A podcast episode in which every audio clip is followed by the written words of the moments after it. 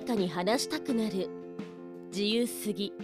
フリースタイルな三国志の武将たち8選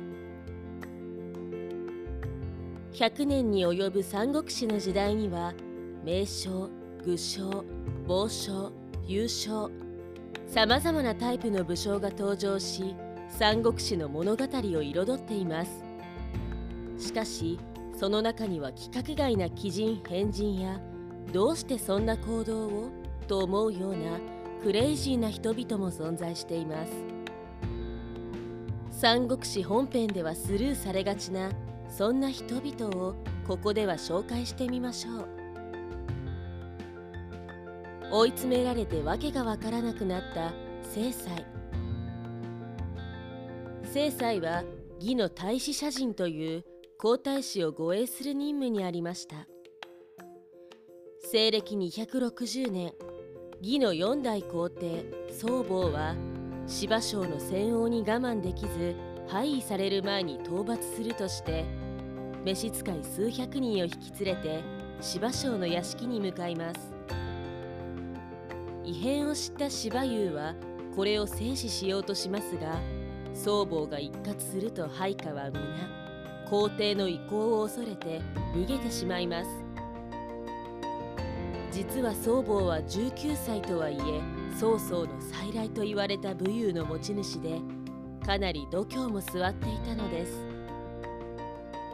その次に出現したのが芝生の腰巾着の荷重の護衛兵です。正妻はこの荷重の配下でしたがエキサイトする僧帽を傷つけずに捉えるのは不可能な状態でした。どういたしましょう。このままでは支えきれません。正妻は荷重に指示を求めますが荷重は自信満々に言います。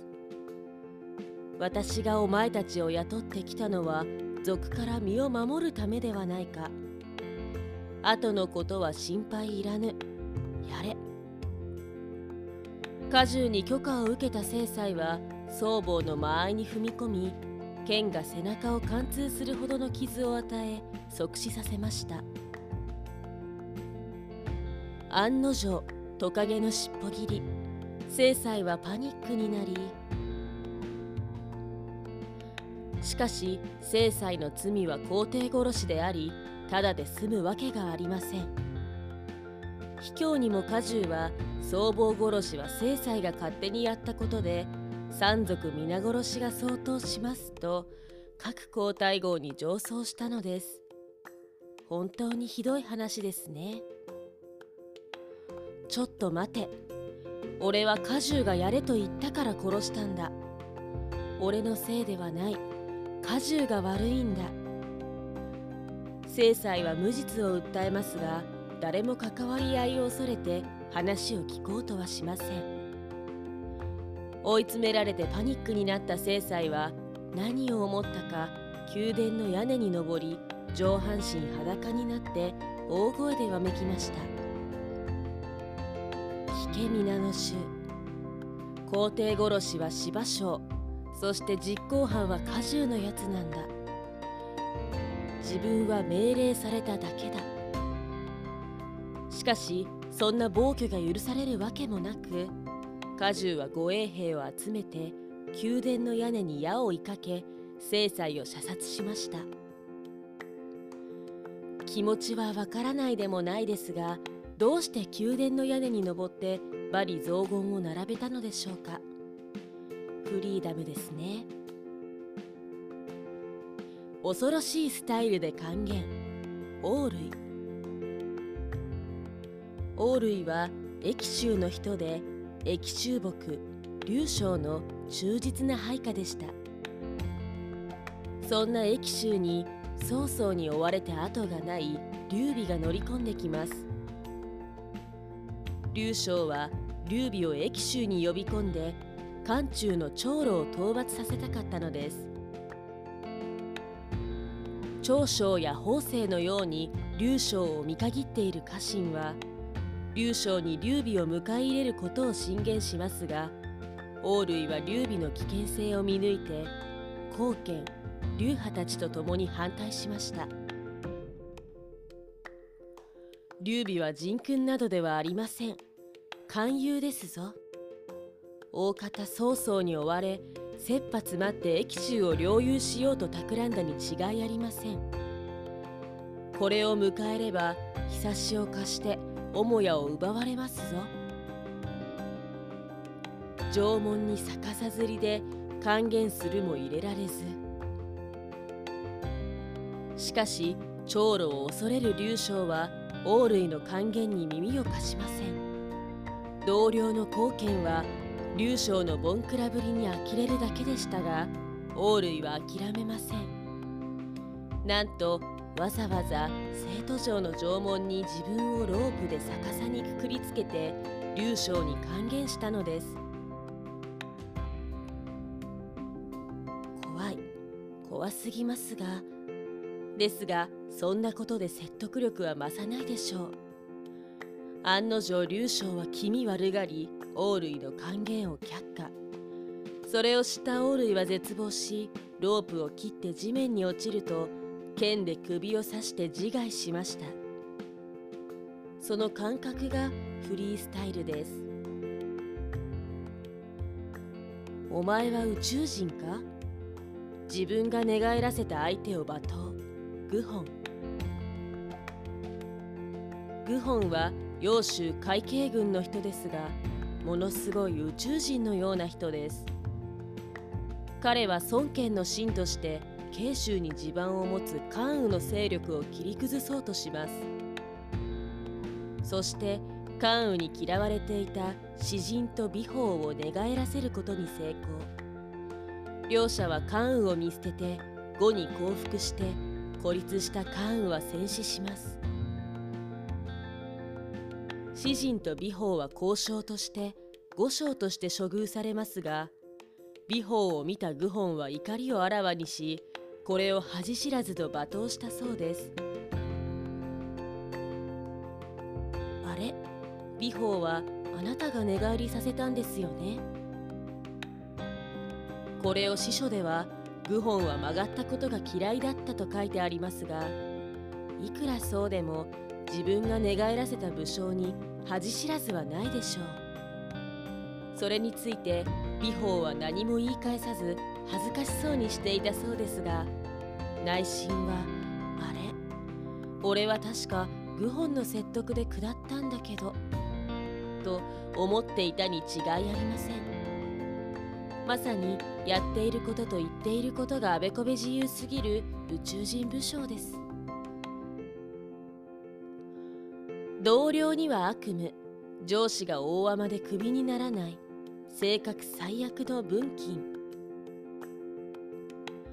文金は義の将軍で名将文王の父でした。父の文職は曹操に仕えて功績があった武人で文金も武勇に秀でていたようです。しかし文金は凄まじく性格が悪く礼節もわきまえず同僚も上司も侮辱してどの職についてもそれを全うできませんでした。ところがすぐに牢獄にぶち込まれそうな彼を義弟宋英はかばい露光大主応用将軍に昇進させました。ダメです。そんな甘いことではと思いますが案の定かばわれた文金の横暴さは全く治りませんでした。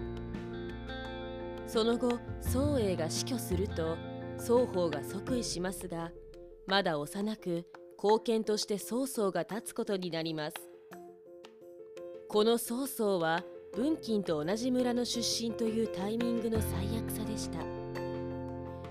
すでに横暴さと残忍さを弾劾され露光大衆を追われて中央に戻されていた文金ですがまたしても曹操は同じ故郷という理由で特に調べずに文金を露光大衆に戻して官軍将軍に昇進させます。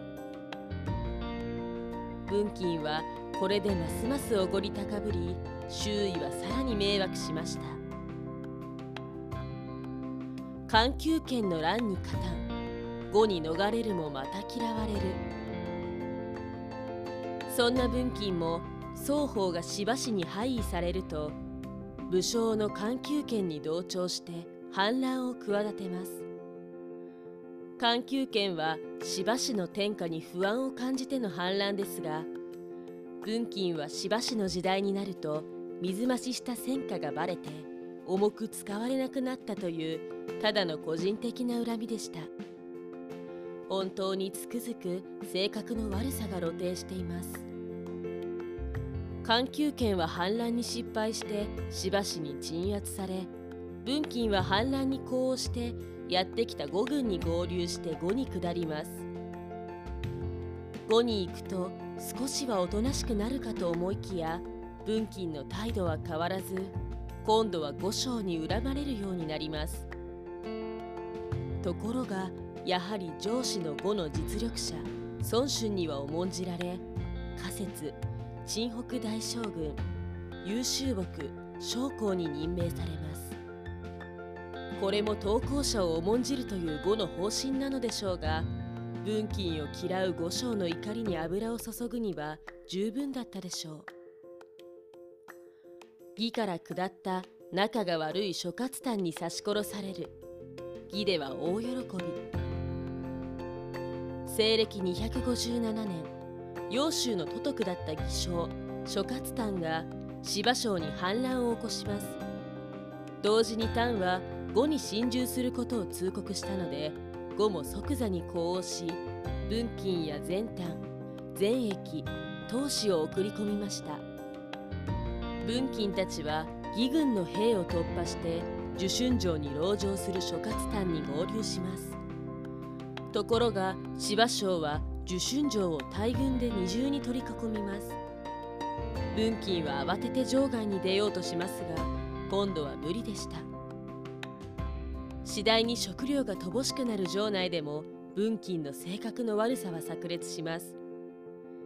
実は諸葛丹は義にいる頃から文金が大嫌いでした。それが追い詰められた状況に拍車をかけてある時諸葛丹は文金を刺し殺してしまうのです。その知らせを聞いた義の人々は文金の死を大喜びしたようです。亡命してまで古巣でこんなに嫌われるなんてフリーすぎる極悪人です。